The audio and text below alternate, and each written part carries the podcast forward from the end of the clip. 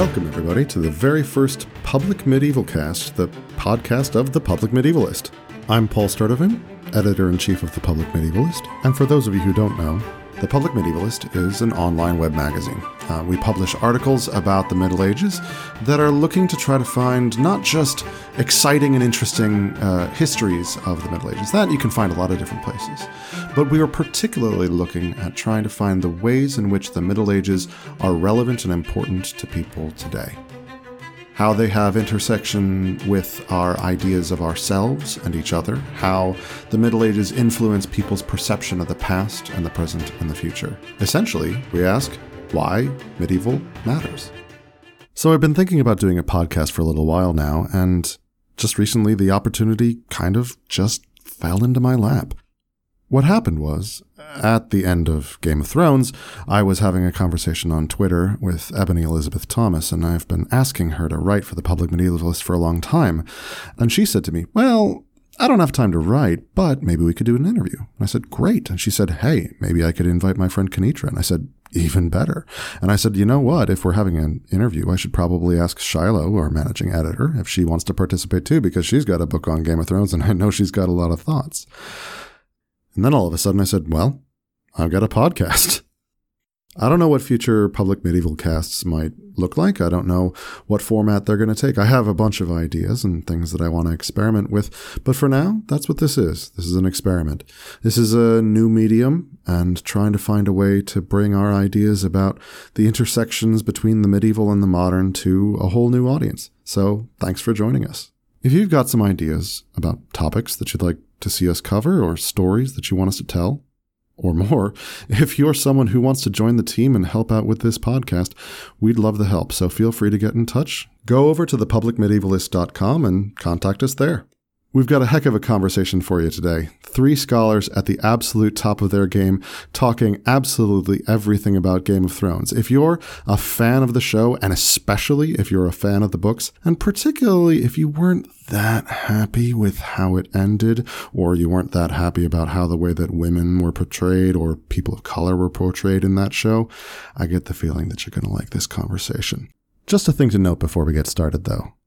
Things tend to get a little salty.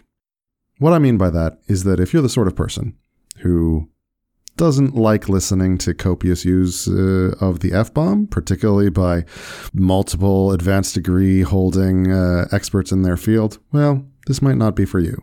But if you're the sort of person that enjoys, say, hanging out with people with extremely pointed opinions about the things that you love to watch and think about and talk about, then I get the feeling this is going to be right up your alley.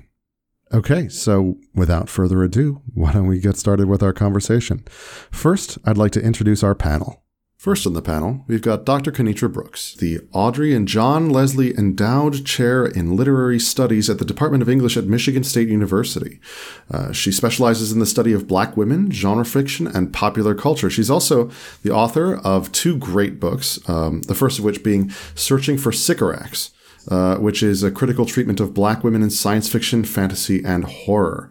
Her current research also focuses on portrayals of the conjure woman in popular culture. We've also got Shiloh Carroll. Shiloh Carroll is the managing editor of The Public Medievalist. She also has a PhD in English literature and studies portrayals of the Middle Ages in fantasy literature, particularly in The Song of Ice and Fire and Game of Thrones. Her book on the subject is actually called Medievalism in A Song of Ice and Fire and Game of Thrones, and she's currently working on updating it for a paperback edition now that the HBO series is over, so be sure to look out for that. Uh, she's also a novelist. She's working on her own medievalist fantasy novel, and uh, a lot more of her work can be found at shilohcarroll.wordpress.com. And last, but by no means least, we have Ebony Elizabeth Thomas. Uh, Dr. Thomas is an associate professor at the University of Pennsylvania in their Graduate School of Education, and her expertise is really on children's and adolescent texts, as well as the teaching of African American literature, history, and culture in K through 12 classrooms, as well as the role that race, class, and gender play in those classrooms. Her new book, which is really, really excellent. You should pick it up. It's called The Dark Fantastic Race and the Imagination from Harry Potter to the Hunger Games. Also, as one final programming note, this podcast couldn't have been done without the generous support of the Medieval Academy of America. Thank you.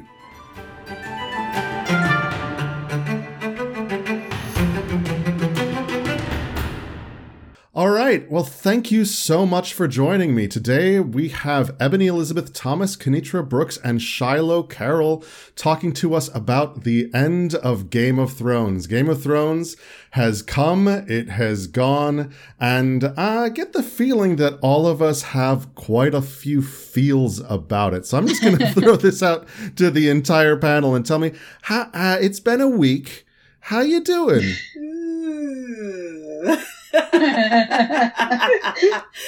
wow. I'm still at the point where if somebody brings it up, I go, ugh. Okay, so tell me what ugh means uh, there, Shiloh. I am generally disappointed with the whole series, especially after about season four. But then the last season was just, I felt like a smack in the face to fans of the books, even fans of the show, not to mention all the problems that they've had with women and people of color and good writing and it's just terrible. Oh boy. I s- certainly agree with shiloh because i knew that david and dan were not to be okay david and dan are the showrunners or were Yes, the showrunners. So um, david benioff and dan weiss um, and I knew that something was up by their adaptational choices as of seasons four and five. So Yes. the decision to give Sansa Stark the storyline that belonged to Jeyne Poole, who in the books was being used as a false Arya to be married to the bastard of the Dreadfort, Ramsay Bolton. So it's already a very brutal and graphic storyline. And then to give it to Sansa, who in the books is com- is somewhere else and has another story arc where she's learning from Littlefinger how to be deceptive. And to give her an arc that lacks any agency that triggers um, survivors of sexual assault and then to defend it by saying that we're too sensitive or um, some people defended the choice by saying well we didn't care about the tertiary character given that arc. We just cared because it was sansa I knew we were not going to get the ending we deserved from those two men. They just seemed not to understand what Martin was trying to do in the books with his female characters. For me, I just imagine it ended with the Night King.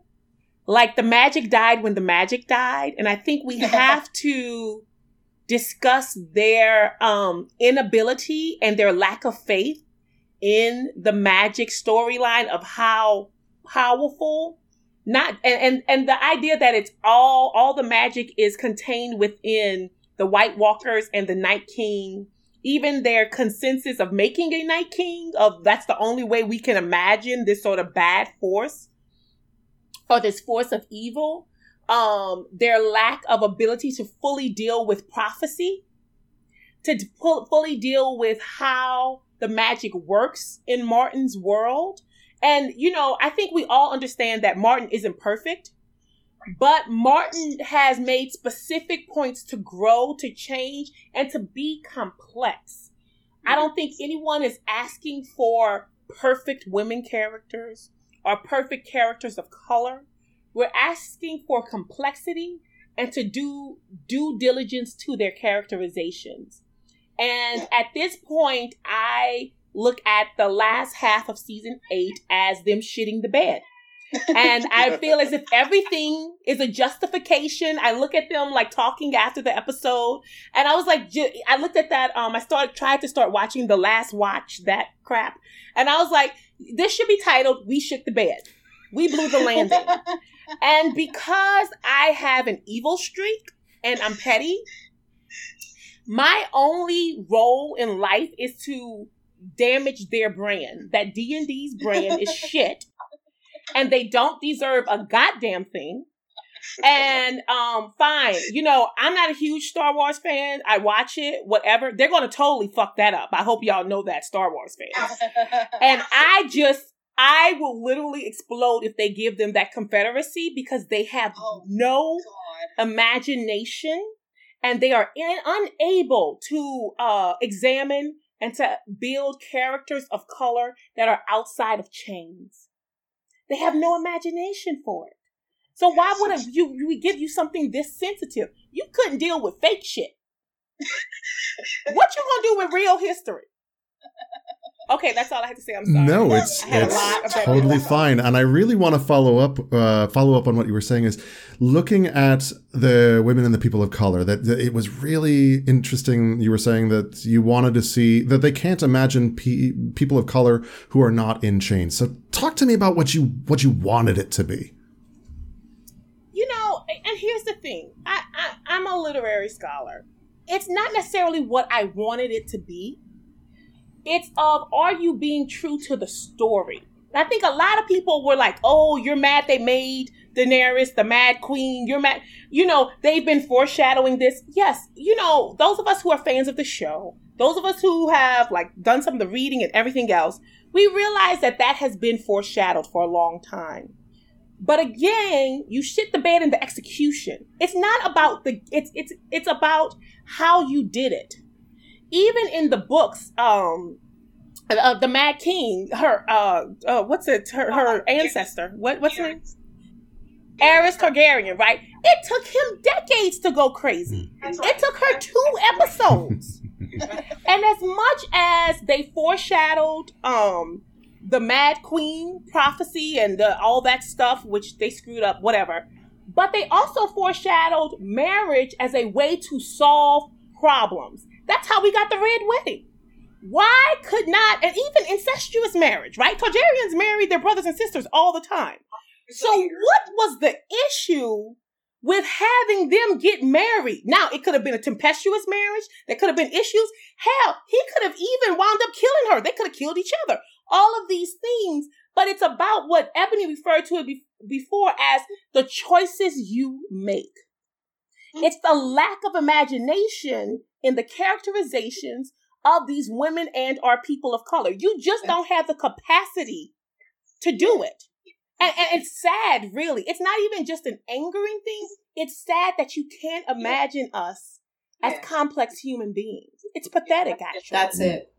Yeah, I mean, I even think, you know, I was as a fan of House Targaryen, not because they were you know, good or evil. You know, I thought Ma- Martin was explicitly trying to do the work of breaking down sort of essentialism in, in fantasy. So no one was completely good. No one's completely evil. So mm-hmm. I was fascinated by his histories of House Targaryen and I uh, bought The World of Ice and Fire the day it came out five years ago. I have yet to read Fire and Blood, but I have been active in the fandom and I'll just say this. I'm not going to say what my name is because I'm trying to keep my fan fiction away from my other work. For A Song of Ice and Fire, I'm just intrigued by House Targaryen. And so one of the problems with their ending is not, as, uh, Kinitra says, not only did they um, just completely ignore prophecy, I think in previous interviews, they said they really weren't that interested in the prophecies.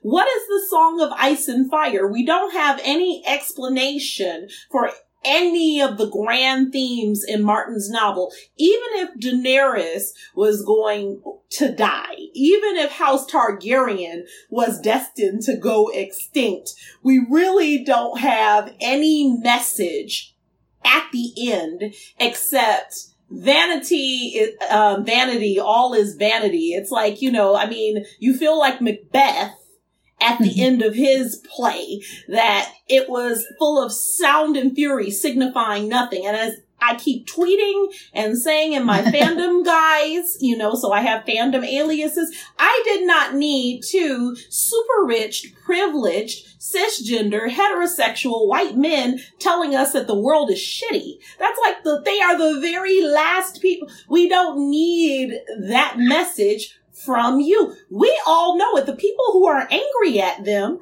all know that. So what were they trying to contribute that is new to high fantasy, to event television? What were they trying to do other than to troll us? And so I, they're just very rich 4chaners. I mean, at this point. So what was the point of it all? You know, it's not even fun subversion of expectations. It was just, I want to piss everybody off. And that is a particular, I don't know, it's a psychological thing that, that seems to be growing, um, among certain members of that demographic. And I think we, we don't need to give them our eyeballs anymore. I don't think that we need to patronize such entertainment. Not because we want Disney endings, because, you know, forget that, but because they are insulting not only our intelligence, but our, our very existence by telling a story like that.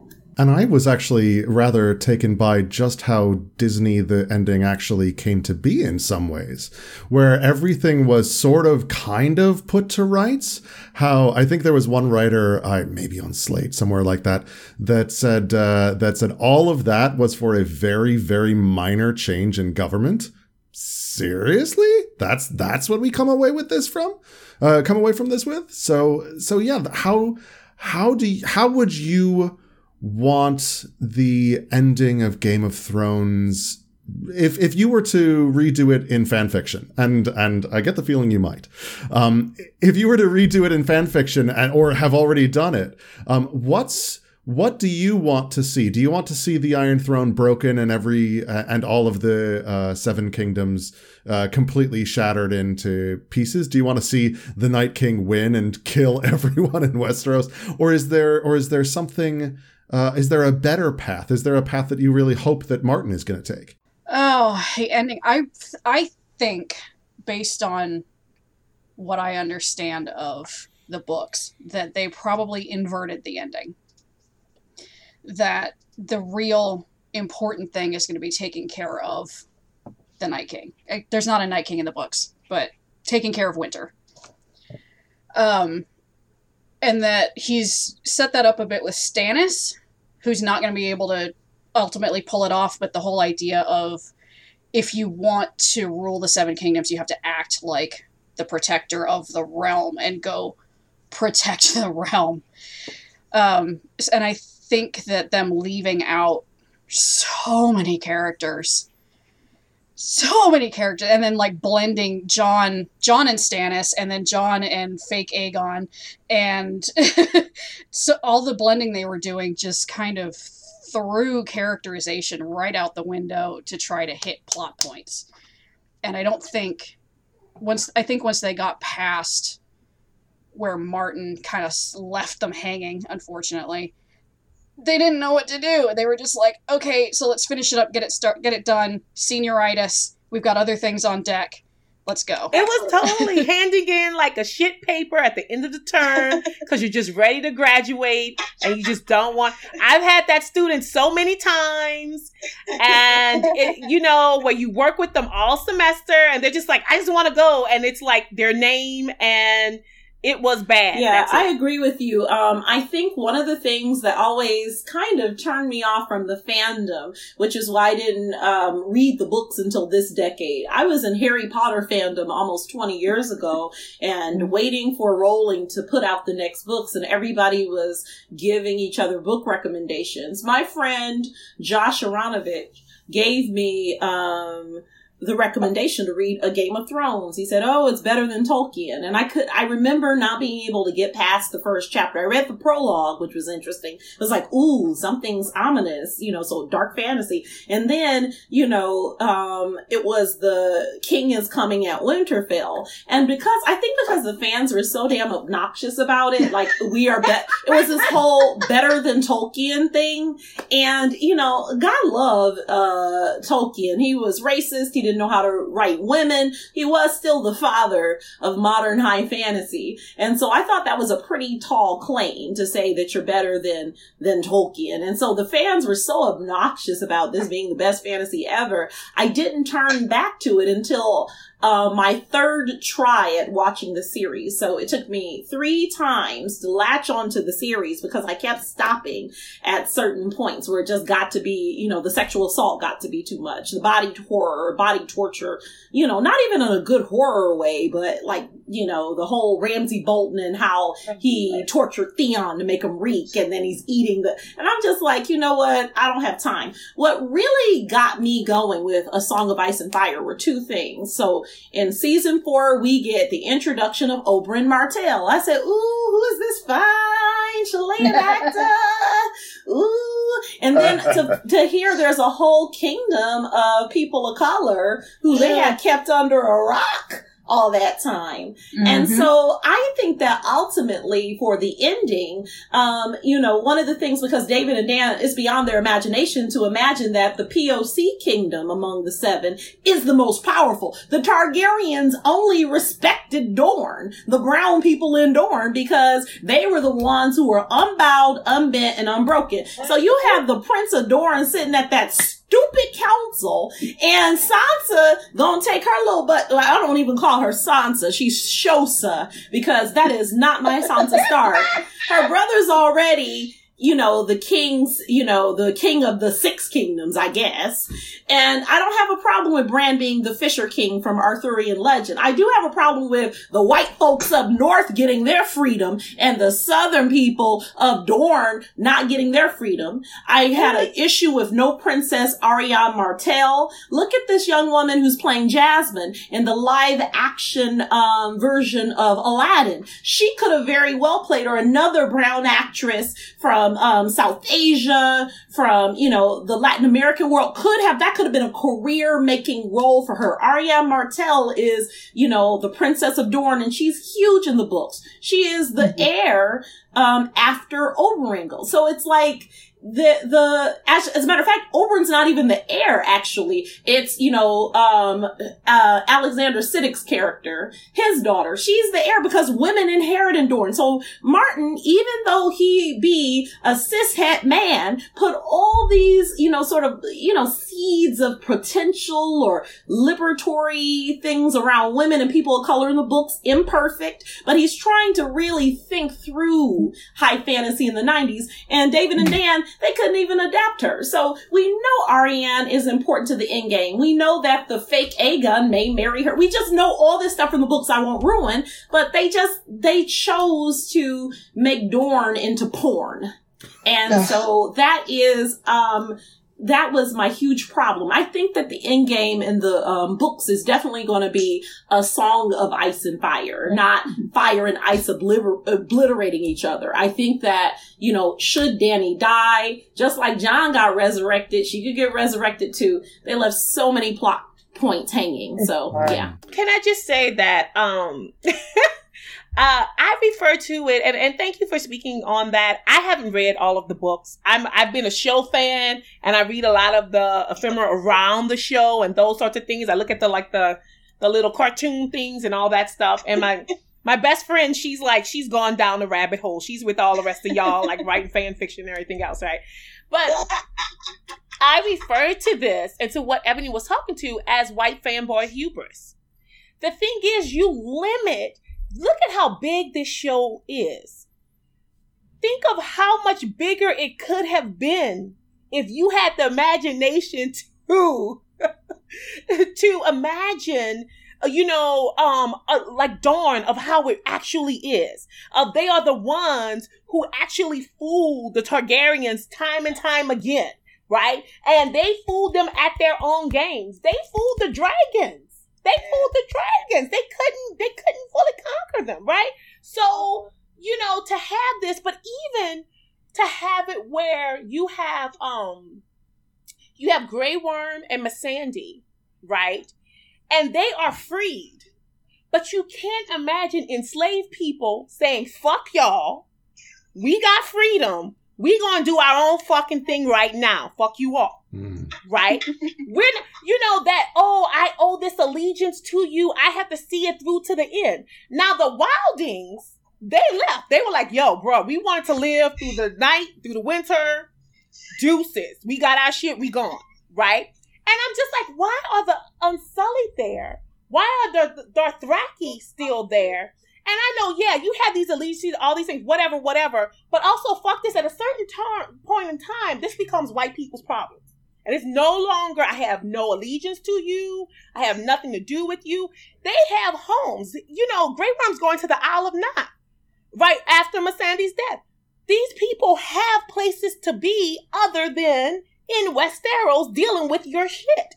And he makes the Mad Queen at the end the head of all the dark, evil people of color that are just causing all of these problems. You have at the end all these what I what I, I read it on on Twitter. I have no idea where I got this, but I'm totally stealing this. But this is not mine. I was not this smart. Of white men failing up, right?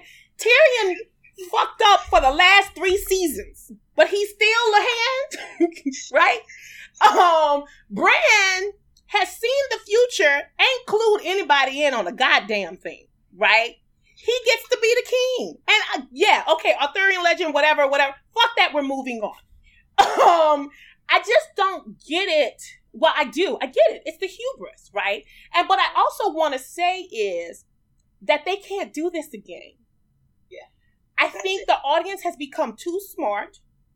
The fantasy audience has become um too feminized, too aw- much aware of gender, too much aware of uh, the white supremacy inherent in fantasy. And you know, you had Dem Thrones and whatever, and you know, black audiences and stuff. It's like, oh, okay, fool us once. That's cool, great. But they can't do this anymore. If this was to start right now, they would get ripped. And so that's why I say that my ultimate caring about what comes out of this is to ruin the D&D brand. I want you to die. I don't want your grandchildren to be able to get a damn job in Hollywood. That's how how how forceful I am about this. You're going full Dracarys on them. Oh, I don't care. And this is why you know. And I should have. I should have. You know, when okay, when the at the in the very first part, the thing is, Jason Momoa. My hormones got me into it because Jason Momoa was Khal Drogo, and I was like, I won't be kidnapped by Ga- Khal Drogo and be in a tent with Jason Momoa. But I should have known because even in the first episode, the colored folks were late. Remember? And they were like, oh. the Thraki are always late. And I'm like, hmm, something wrong here. You know, there are so many clues and, I, you know, it's my fault. My fault. I ain't gonna do it no more. Yeah, I mean, I, I was always taken aback by by Grey Worm's turn as well, even more so than Daenerys' turn. By Grey Worm's turn towards being a unrepentant sort of quote unquote war criminal. The fact that he was the one to start the riot at the very end, when in point of fact, actually, it would have been, I think, far more of an interesting and satisfying narrative if Grey Worm was the one to say, no, Daenerys has gone too far. I have to kill her and then take all my people and say, fuck y'all, I'm out. Yeah, that was one possibility. Also, um, Paul, I'm thinking about how angry we think the fandom thinks. And Shiloh, you're in fandom with me and, you know, you're down the rabbit hole too. Um, the resurrected Jon in um, David and Dan's hands was just terrible. We think that Jon is going to get resurrected and be pretty angry. You know, like his undead status, you know, it's supposed to change him. Also, where, you know, just like Dany is destined to go mad because of um, Aerys and all the Targaryens go bad, which is a show only thing that just drives me wild because most of the Targaryens were not mad. Um, mm-hmm. and, um, but what I was going to say is that even with Jon Snow's characterizations, there's been so much ink spilled over Dany going OOC um, I just think that Jon Snow as a character, I don't buy that he's undead. I don't buy that he's grown in eight seasons. So mm-hmm. being stabbed by his brothers and then resurrected, it shouldn't just have changed him to get, you know, justice against those who killed him, which he did, but it should also fundamentally change his character. So, mm-hmm. I mean, with him being undead, you know, and then he falls in love with, you know, a woman he finds out is his aunt, you know, shit, he's a zombie, you know, like his ethics and his, you know, I didn't see where he changed. I also didn't see where the narrative commented on him being just as much Stark as Targaryen. So he rides the dragon a couple of times and it's like, whatever. He's still a Stark. Yes, he is, but he's both ice and fire. He's supposed to be Stark and Targaryen. And so that's just one of many places where I think the narrative failed in the end because Jon displayed very little character growth, not only from season to season, but when his um, existential status changed. That's a mm-hmm. problem. And they've set up um, I mean, they left out Lady Stoneheart, which was a terrible, terrible mistake. But they set up that you're even with R'hllor resurrection, you're not the same person. With Beric, it's there, and then they just kind of went, "Okay, he's not dead anymore. Let's move on." Instead of doing they something can't with it. the magic, and that's Yeah, the yeah. thing. It's it's that it's it's I, I I think because it's a complex idea that they can't really. I I really think at this point that they are simpletons. I really truthfully do that they can't handle anything above like a certain grade level in characterization. And I think the absolute worst that you can ever think about anyone about these people. And so, but I also want to say that, um, as the vice president, the uh, you know current vice president of the I Hate Jon Snow fan club, um, I just have not seen enough hatred of him because he is just. I mean, he he has this false morality that simply gets people killed, and they have to put him up as this this idol of what someone is supposed to be. And he simply you know, and they were like oh Jon Snow should be king. He should be the leader. And I'm like the last time he led people he got stabbed in the heart by a kid. And rightfully so. He should have been stabbed in the heart by the kid so I just don't understand it's this you know this need for this like cis het white male dominance that doesn't even serve your own story you undercut the sense of your own story because of your prejudices and investments in white supremacy and patriarchy. So so that's the thing. It's it's the lack it's not just a lack of imagination. You take away from yourself. You take away from the awesomeness and the gifts that Martin tried to give by investing so much in this one idea of who can be in charge. Well, he was the most electable one, right? Oh God. I was about to say, unless you take the sense of it to be that Bronn quote, maybe it is all just Cox in the end.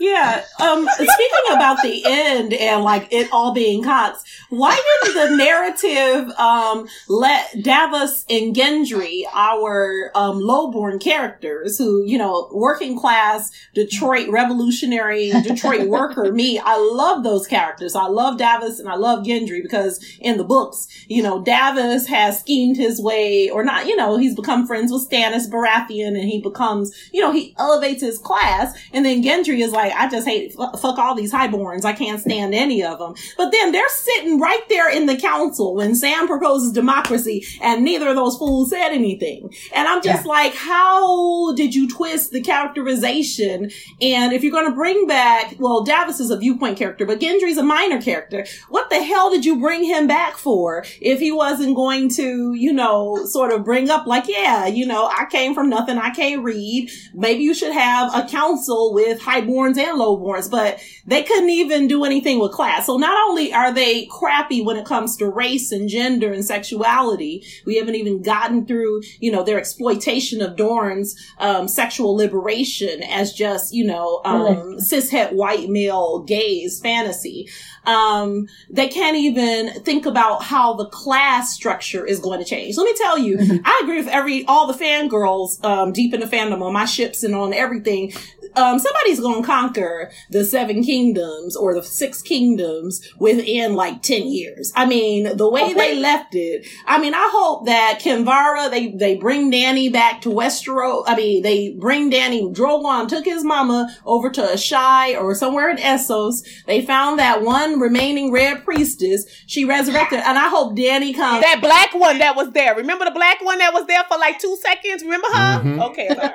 and then they she come back and she take over everything and because i'm like what kind of political structure so you you messed up the magical ending but then you also the political ending makes no sense i don't mind bran being the fisher king but tyrion as hand the people sitting around that table putting people who don't know what the hell they're doing in charge of all the kingdoms. What the hell is the North going to do for an heir? Because you didn't give Sansa, you know, any way to pro- procreate because she is a strong, independent woman who don't need no man. I'm like, what is your ending? It's a big F you to the fans. That's what it is. And Arya, you you made her an assassin not to kill Cersei. Like what?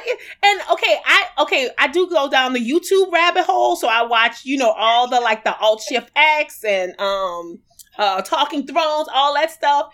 And you could see towards the end, even they were like, this don't make no goddamn sense.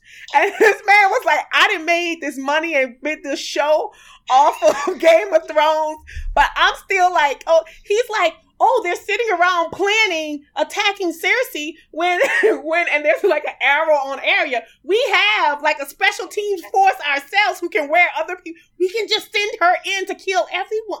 I, that's why it ended at the death of the Night King for me. Nothing else. I'm foreclosing on the rest of it. That was the end of the show. Wow. how how amazing it ended. Um season eight, episode.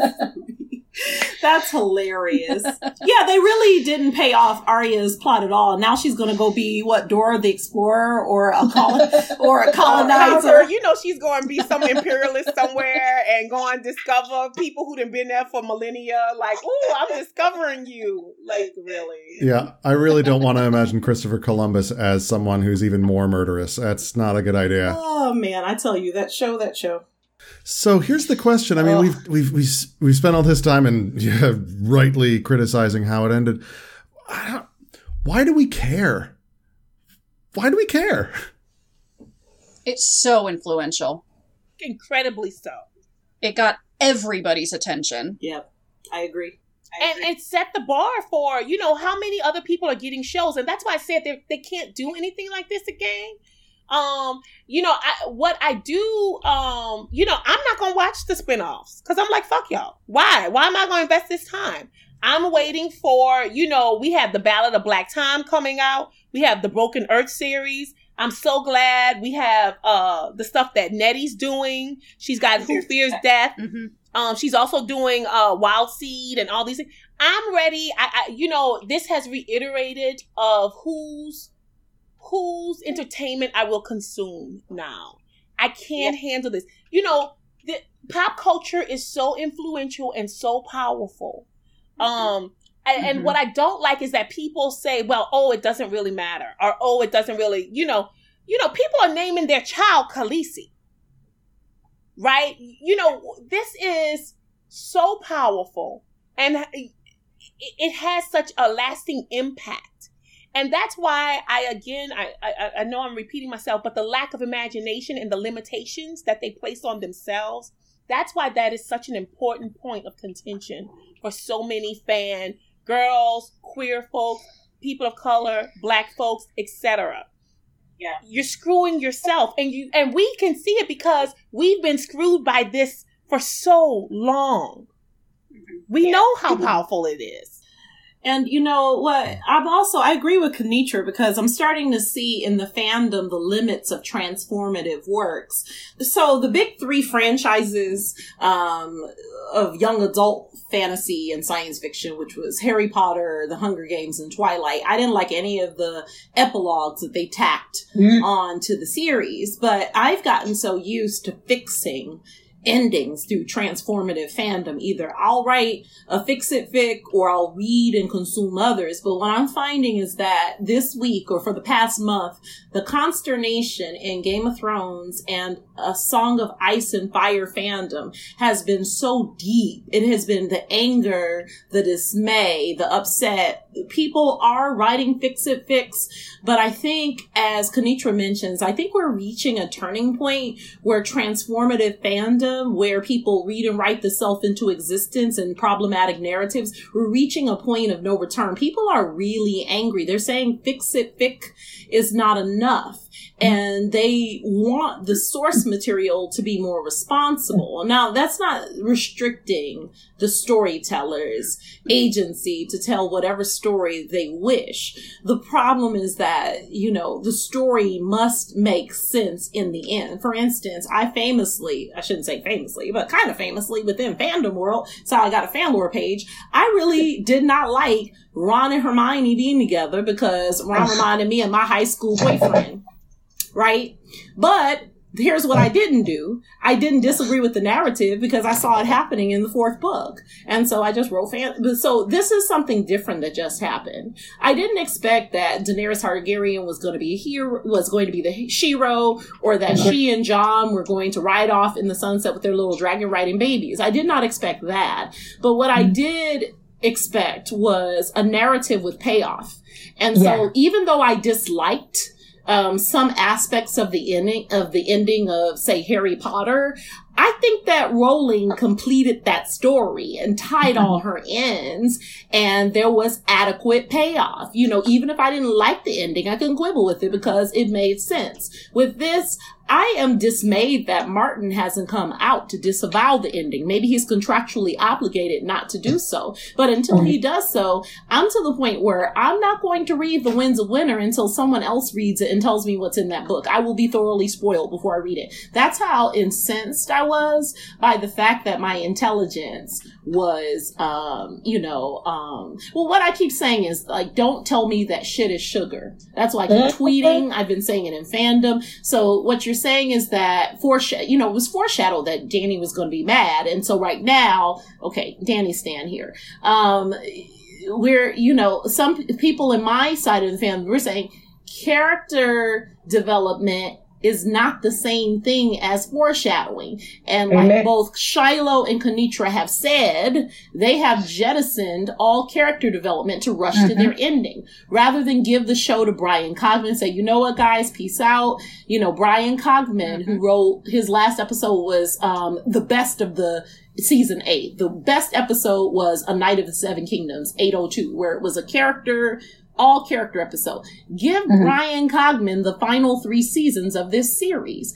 Give him seasons eight, nine, and 10. Mm-hmm. Let him wrap it up. Or better yet, why not have him and a woman showrunner? So you mm-hmm. have, you add a woman and then you have somebody who's a fan of the books and you do it. But it's hubris. As Kinitra said, it's extreme hubris. You must, and it's, it's subjugation as well. It's narrative and imaginative sh- subjugation where no one else could do this except for you. And you mm-hmm. wanted to just slam the door on your way out. And people will remember. I think that they're trying to beat the audience into submission, but people are going to remember this and hold it against both them and HBO. Martin has to come out and say something. He has to. He did say the thing with uh he said like, "Oh, it's kind of different."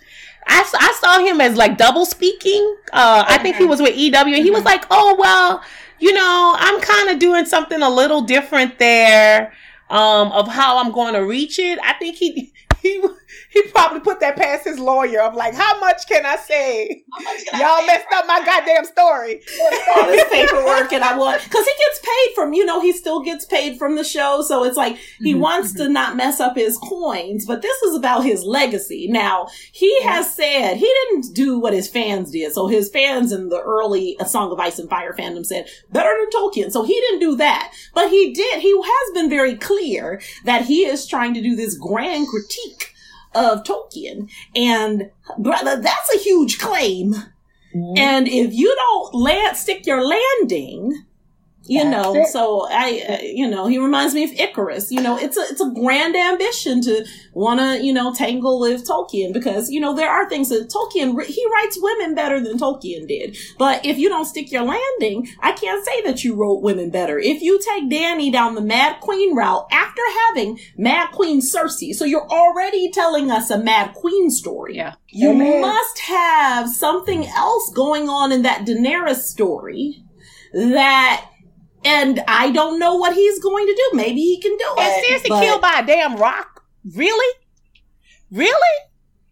By a rock? with Jaime, Nikolaj with killing. Coster Did you Waldo. see? Is his name Nikolaj? Nikolaj. Nikolaj. Nikolaj, he was one. Nikolaj was so angry. Did you see? Wait, no, did you see the okay, so the the last watch sucked. But what was worth it was seeing the table reads of the of of season 8. And the only one who didn't have a poker face was Kit Harington. Emilia Clarke's face was reading and she's like, "Motherfucker, y'all done fucked me over."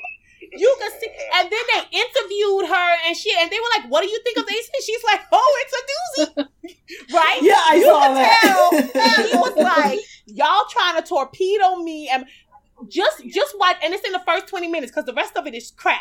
But in the first 20 minutes, they do the first table read and just watch Emilia Clarke's. And even like the people seeing Varys, and Varys like, this ain't going the way that. And, you know, because actors know. And they're like, oh shit, what have. Even Tyrion, the dude who played Tyrion, he's like, um, they're the best ever. And I was like, yo, there's so much shade in that statement that's there. Um, and as for Ebony, for your point, I just want to say, I think to reiterate some of the things that that we've been saying, the power mm-hmm. of social media. Fans mm-hmm. can speak back in ways that they never could before. And you know, even people were making fun of that that um petition and that a million people signed it and someone was like, "Oh, that's only 10% of the people who watched it, but that's the 10% that guides everybody else. Those are the first adapters. You know, those are the people that show let people know that something is hot right? right. And you yeah. have to be beholden to those people who are that vocal. Right? There's a reason why influencers exist. There's a reason why all those talking thrones and all shit, all these people are making all this money. You know, they had the dude who does, um, uh what? At awesome uh, emergency awesome. They had him on the set. Oh really? Charlie went on the set. Oh yeah he got to do like some stuff with them and go to like the premiere. Like he got to do some secret stuff and mm-hmm. whatever and like that. You know these people are influences and they are powerful. And you piss them yeah, off. yeah yeah. There are now consequences there are serious consequences for your actions. And beware of them you can do what you want. That's why i tell people you can do what you want you can do whatever you want, but you got to handle the consequences of what you choose to do. And they don't like that. And they're not going to like it, but they're going to get it. Hmm. I want to go back to a point that Ebony was making actually about about that this is uh, an attempt to try to mm, one up Tolkien. That this is an attempt to try to do something that's better than better than this the sort of legendary father of fantasy. But the question I get I have is why do we keep as a society why do we keep going back to the well that Tolkien dug? Why do we keep doing high fantasy in this way. Why? Why? I'm again going to say influence. Tolkien was enormous. That's where a lot of people, the first major fantasy they read, and they just kind of kept doing it. And then all of the people coming after him, like Goodkind, etc., just kind of kept doing that, but less skillfully. Which is, I think, part of when Martin's like, responding to Tolkien, a lot of it also is he's like the Tolkien imitators who have Disneyfied the middle. Like he really respects Tolkien, but then he looks at like Goodkind and goes, "Let's fix this. this isn't at all what was try- what we were trying to do with the Middle Ages fantasy. So let's fix it." And that's what he went into um, A Song of Ice and Fire with. Partially, I think that was a major influence, but not the entirety of his thematic backing. Is what he was trying to do. So tell me a little bit more about Goodkind and why uh, and how he went sideways in terms of uh, in in terms of medieval esque fantasy. Um, I, I thought I that, you know, what, what his, what Tolkien's later imitators, and I, I might have read Goodkind in like a long time ago in high school, but I was more of a, um, Shannara fan. I, I think that the imitators, um, who might have quote unquote Disney-fied fan- fantasy, they went to Tolkien's well, but kind of bedazzled it a bit and tried to set, like, they weren't as, I, I don't want to use the word obsessed because maybe that's an ableist word. Tolkien spent five decades at least building his i mean he began building middle earth in the trenches when he was in the trenches of world war one and then he never stopped until he died um, he really was obsessed with building this alternate world in ways that i think I did see Martin doing, but that I didn't see other fantasy authors having the patience to do, where you're spending decades thinking about every single alt- alterity, you know, world building aspect. You're building languages from the bottom up. You're thinking about the different eras of that world and how change happened, not just social change, um, geologic change. You're thinking about like, so I think that one of the reasons why the imitators world seemed thin is that you really can tell, and this is something I have to say about YA fantasy, and I'm going to say, and people are going to be like, oh my God, because, you know, I'm trying to also write some, you know, YA fantasy, black YA fantasy, but I I do not think that worlds that are thin stick as well mm-hmm. as worlds that are thick and more well considered. And the reason why we love Martin and we're so angry right now is because, yeah, the world of Ice and Fire, other than the linguistic stuff that, um, you know, Tolkien did, it's just as well realized. So Martin has spent the past 20, 30 years, you know, almost 30 years, really building out not just the world we see or the era that we are getting in a song of ice and fire but this world feels rich. There's religion. There's thousands tens of thousands of years of backstory. There are mysteries that even the most magical characters have no idea the deep ones you know. We can tell he's building from Lovecraft and from mm-hmm. other influences beyond Tolkien. And so it's, mm-hmm. it's really, you know, I don't want to denigrate Martin's achievement. If I meet him, I'm just gonna, I'm probably gonna fangirl out, even if he does, you know, ruin my fave because the world is just so mm-hmm. rich. Now, is it, you know, still problematic that all the people in the summer islands run around naked and they get slaved, you know, get enslaved easy? Nah, they ain't cool. I'm going to talk to him about that too once I finish fangirling. But I really do think that he made an attempt to build us an entire world. And that's why we love it. It's a world that we can escape into and play in. It's, it's, there's scope for the imagination. Can I say also, I'm not a Tolkien person. I, I, I, I couldn't get into it. I couldn't get into the overwhelming whiteness of it. Um, particularly at a certain age, I got into fantasy sort of through the back door. And I haven't really started to get into fantasy until later in my career where um we get like a N.K. Jemisin. Like N.K. turned me into fantasy because I was just like, I really don't care about these people. I can't enter this world. I can't do this. I, I, I don't have the, I'm not willing to expand myself enough to do this because I don't want to work this hard to be able to, um, to be able to identify with these characters. And I refused to because now there are options. And I was like, you know, I, I found myself in horror. That's why I'm a horror, um, yeah. a horror scholar. I found my stuff in science fiction.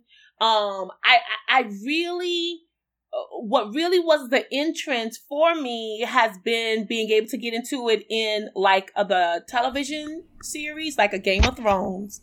Um, even the movies like Conan the Barbarian, I like Sword and Soul, um, I say the sword and soul, but yeah, oh. those sword and sandal. Yeah, I know. Now I'm in sword and soul, right? You know, and I, I just, you know, I, I've had to, as a fan, draw boundaries of where and willing I'm willing to give my eyes, to give my money, um, to give my time and energy to.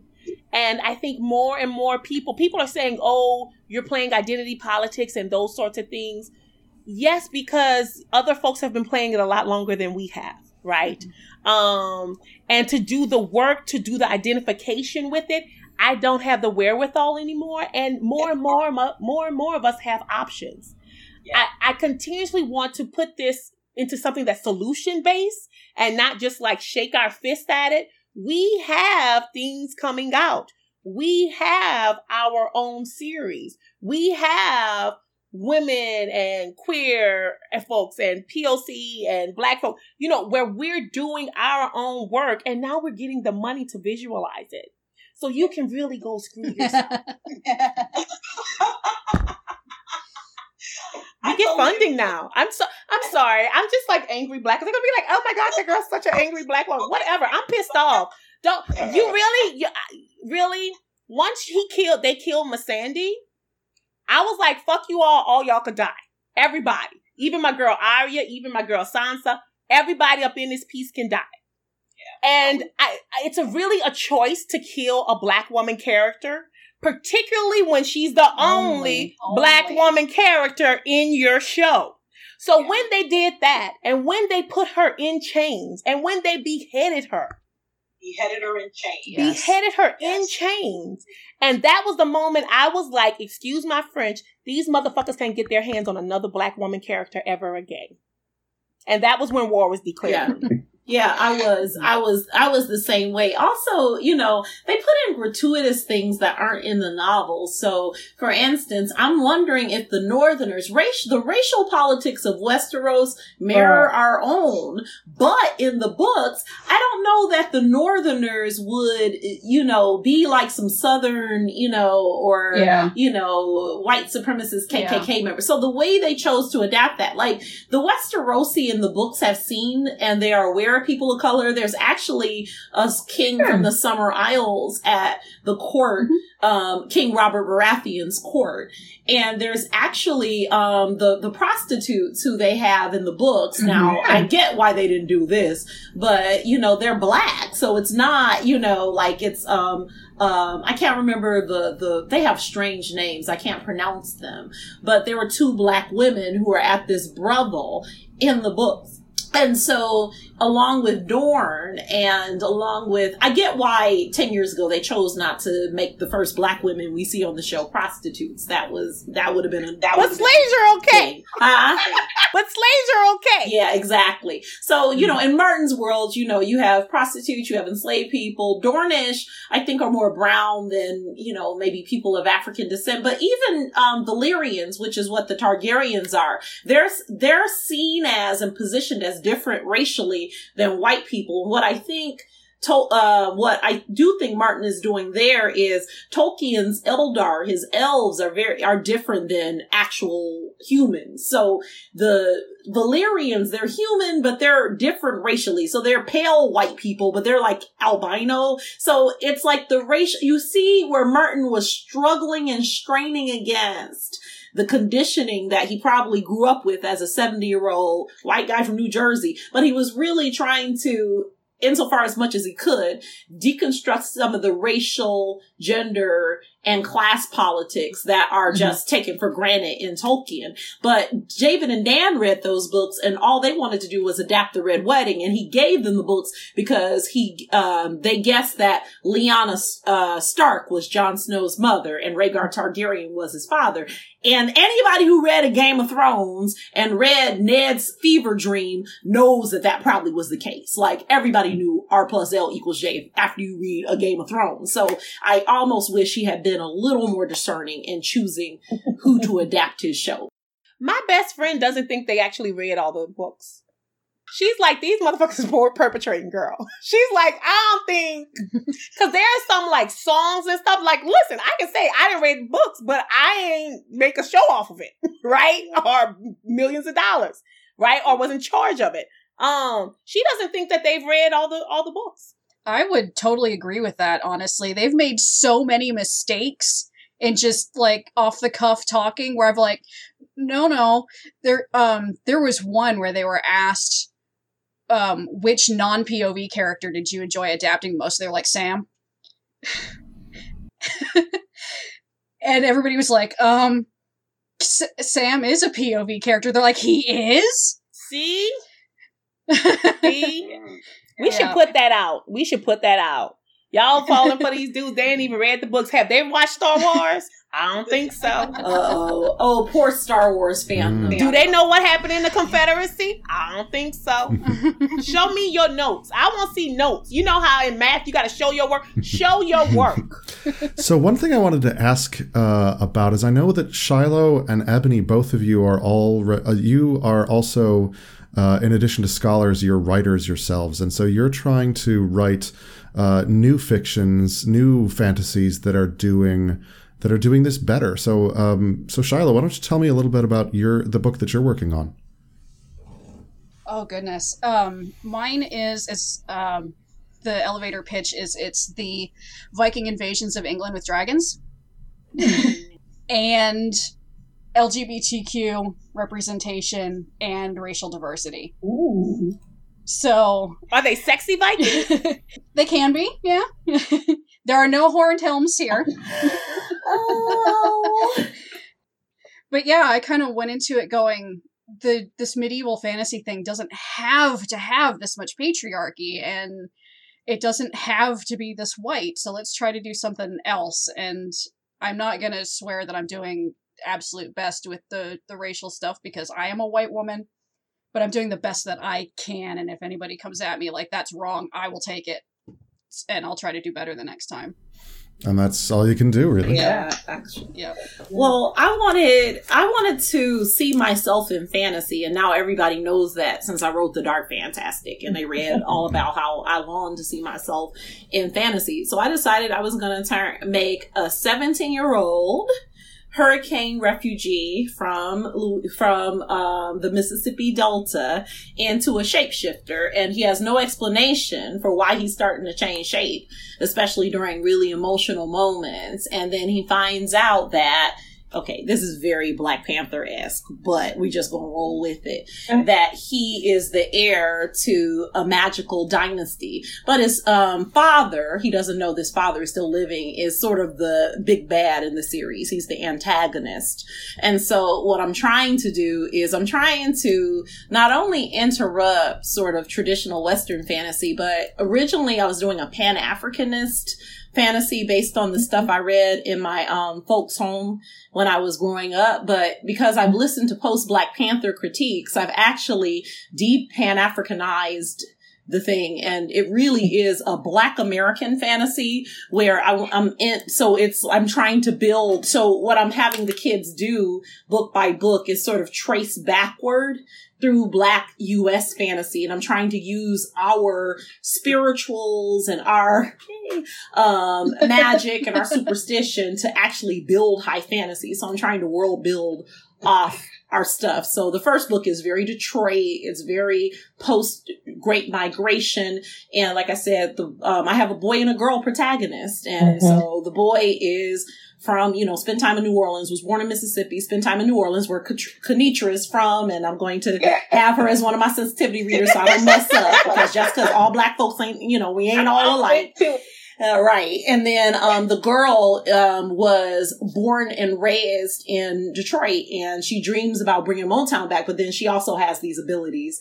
And oh. um, she, you know, so both of the kids are conflicted. Like the boy just wants to be left alone and he has this legacy, and the girl wants to, you know, be this amazing singer, but she's not fully human and she has this other destiny. And so I'm really having a good time, right? I'm almost done. And my agent is Brooks Sherman. So hopefully will be submitting in the fall manuscripts. So yeah. what does he shapeshift yeah. into? A loup-garou? no, no, no. But he should. He should. He should. I was like, is it a loup-garou? Well, I'm thinking about like when they're young, they have one alter shape. And of course, because I was being stereotypical as fuck during the first few iterations of this, it's a lion. But I'm mm-hmm. thinking that mature shapeshifter should be something like Marvel's Mystique. You should be able to alter your shape into whatever the hell you want. But then he doesn't find, you know, I'm giving away my book. Um, he doesn't, you know, find that out until, you know, a few more stages down. But, you know, like you start shape changing. I almost, you know, I think I was more influenced, maybe not by Black Panther, but by werewolf. You know, so mm-hmm. it really did have horror. I've told Brooks this. I said I really do think I was almost more influenced by horror than high fantasy. Although high fantasy is my favorite genre because of not seeing the blackness there. So, you know, this yeah. horror of shape shifting and not knowing what to do with your body, it mirrors not just blackness and realizing that you're this black boy turning into a man walking through the world. So thematically there's that, but also just adolescence. You know, your body is changing, is doing shit you don't understand. You have desires and, you know, so I wanted to play around with all that. It might be a hot mess or it might be a yep. hit. We'll see. We'll find out. You never know. Kinitra, help me out. What is a loup-garou? A loup-garou is a werewolf. Um, and it's the, like a Creole Cajun um tradition. And um, yeah, it's basically like a Louisiana werewolf. And it's just French. I have um, no idea. That's you know, great. with her saying he's from the Delta and that sort of thing. And there are some writers, um, actually, you know, have you been reading some of the romance now and the urban fantasy stuff? Because I was years some, ago. I was years there, ago. There is some there. There's I can't think of her name right now. Uh, Lynn Emery. Yeah, she writes um these LaShaun something series, and she's a conjure woman. I've heard of this series. And like one of the one of the books dealt with the loup-garou. So there were the things, right? Ever so you're dealing with ancestors, the dead, and all of these things. And it makes sense because so much of Southern Gothic history is based in blackness. You have the influence of um, the indigenous folks, of the African folks, of the European folks, of um, especially once you get to New Orleans, Southern Louisiana, you have a lot of the Caribbean influence and those sorts of things. So you have these sort of mixing of so many cultures. It makes sense that it's a high fantasy area. It, Yeah. You know, you just have so much of potential of so many things and peoples coming and mixing together both willfully willingly and unwillingly. Um what i will say is uh i i'm not writing uh, a novel but i am working on like uh uh graphic novels and adapting some of the high fantasy uh i'm working with some folks of adapting some of their short stories and books. I can't say names yet into graphic novels. So again where we have folks uh, who are usually marginalized seeing themselves visually right in another genre. And in ways that in which you know you might not get full funding for um, a book or uh, i mean for a film or for a, a series but you can realize some of these things visually where people can see themselves. I think it's such a powerful thing. And we also have so many folks who will read a graphic novel while not necessarily read a 500 page uh, novel. And you know that's who I want to make sure because I'm not just interested in contemporary folks and what they like, but I'm very much into influencing who's going to be uh, the N.K. Jemisin, their own version 20, 25 years from now. And that's about getting kids to see themselves within fantasy and to see themselves manifested um, in the many different ways in which they manifest, whether that be as queer, as trans, whether that be as black, as indigenous, um, as femme, um, as masculine. Um, you know, I want to make sure that we are laying those seeds with those folks now because so they don't have to do a podcast on something as horrific as what happened at Game of Thrones. Amen. See, I think about generations. I'm like generation. I want you miserable for generations. I don't. When I go after you, I don't just want you to be miserable. I want generations of your family too, as well. That's why I'm so into the Game of Thrones thing because I'm into like the house. This is my family. I'm very New Orleans. We're very much into like loyalty to our family. So I was like, I get this. I, I will take out everybody up in here if this mean my family stand. Yo, I got that. So I totally got that understanding of, and House Tyrell, rest in peace. That was my house. That was my house. I loved it. I loved the women. I loved Lady Olenna. I was there for Lady Olenna. I love that she killed all the Cersei kids. I love that she like poisoned herself. You know, this is what, you know, there were certain moments. I think certain moments D&D were very good at manifesting. I wouldn't be surprised if someone else had written those scenes though, um, because it showed actual talent. Shade. Um, so um, when she was like, "Tell Cersei it was me," and I reimagined it. Never play this podcast for my mama, but I reimagined Lady Olenna telling Jaime, "Tell that bitch it was me. I did it. I killed all her kids. I was responsible for every single thing that was wrong in her life." And that's it. Scene, I die. Like I want to be that petty and evil one day. Like I'm like I could see how she was like, cause you know you killed my whole family. You killed my whole family. You blow them up. Even the crappy one, cause her her grandson wasn't worth much of shit. He wasn't, but he was still hers, and she loved him. And so when you blow all them up, yeah, you gonna have to you have to deal with it. I'm gonna see your ending. Remind me never to piss you off, okay? So I guess uh, we should probably wrap up. But one thing, I, one last question I wanted to ask. I mean, we've been we've been throwing a heck of a lot of shade at Game of Thrones, and that's totally fair. So, uh, but we've also been talking a little bit about some of the other fantasies that are out now that are doing a better job, that are being more representative of Black people, of people of color, of women, of of queer people, and all of that sort of stuff. So I want to go around the the proverbial table, and I want you to tell me what's the one thing that our listeners should go to Amazon and order right now? What's the one thing that you should be having on your uh, bedside table right now? Shiloh, why don't you get started with you? Uh, anything by N.K. Jemisin. Oh my! All of it. Just just go get all of it. All right, tell me why. Why? Her world building and structure is so amazing. I read the the first one in the Broken Earth trilogy, and when I hit the point where you realize how all of these narrators are connected, I was like, holy fuck, yes! This is amazing! And I need to go back and reread it knowing that now because it's got all of those layers that you don't necessarily pick up until that aha moment. So, yeah, she's an amazing writer. Okay, so one vote for anything by N.K. Jemisin. Uh, over to you, Ebony. What's your what's your pick that the reader should pick up right now?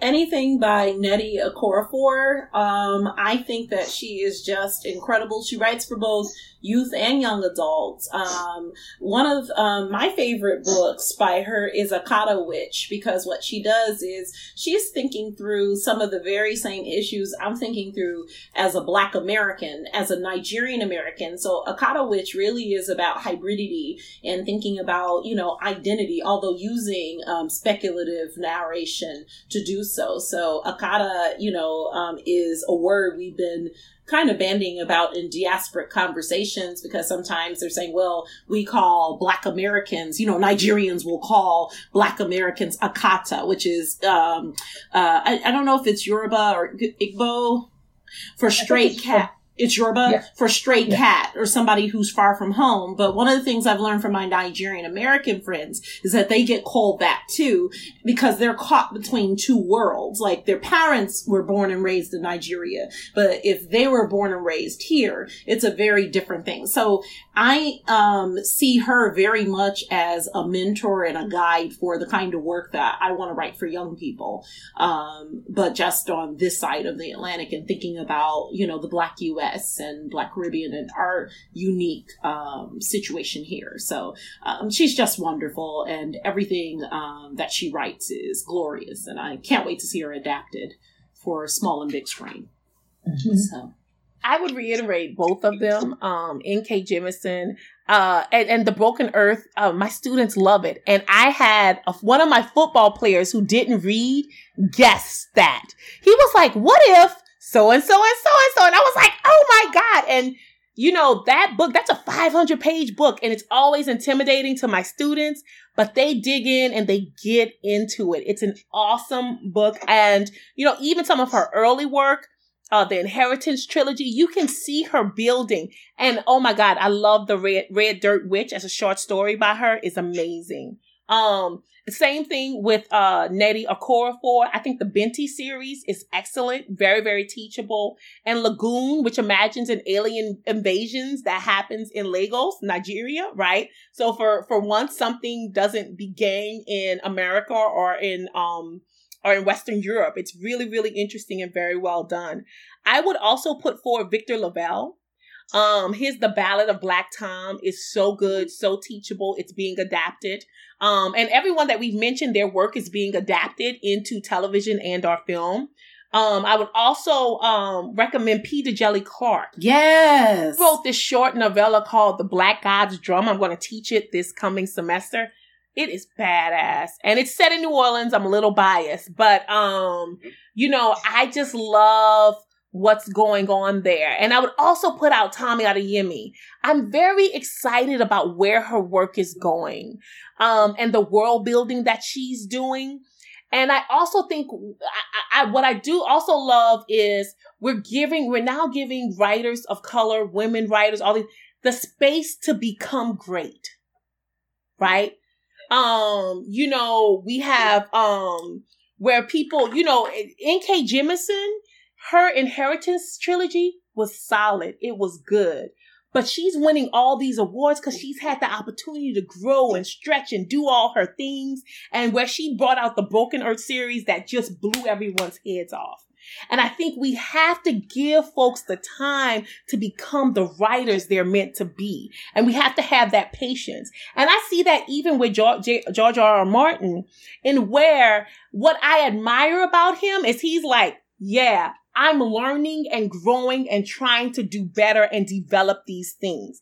Each book and each uh, the depth of characterization is subsequent, subsequently better than the last. And that's for me. I don't expect you, like Shiloh, I don't expect your book to be absolutely perfect when you're doing it, but you're trying and growing and showing all these things and you're stretching and making these efforts. And for me, it's about the efforts and the work you're putting into it. And are you having the opportunity and taking advantage of the ability to grow? And that's what I think is just so, um, disheartening about what happened with D&D. Um, Ebony spoke about it with Jon, the characterization of Jon Snow. We, they, they don't grow. You don't grow. And I don't understand someone being within the realm of the literary, within the realm of fantasy, within the realm of even the basic concept of the journey and learning nothing along the way. Mm. That's deep. Yeah, I think if if there's no better place to stop, I think we've we we seem to have found it. I want to take a moment to thank our entire panel: Ebony, Elizabeth Thomas, Kinitra Brooks, and Shiloh Carroll. Thank you so much for participating. Thank you for having us. Thanks for having us. Thank you so much. This was great. It was awesome. Cathartic. I know. like an exorcism. Maybe I won't be so angry about it anymore. I doubt it. I don't know about that. I think that's a deep, deep well, but.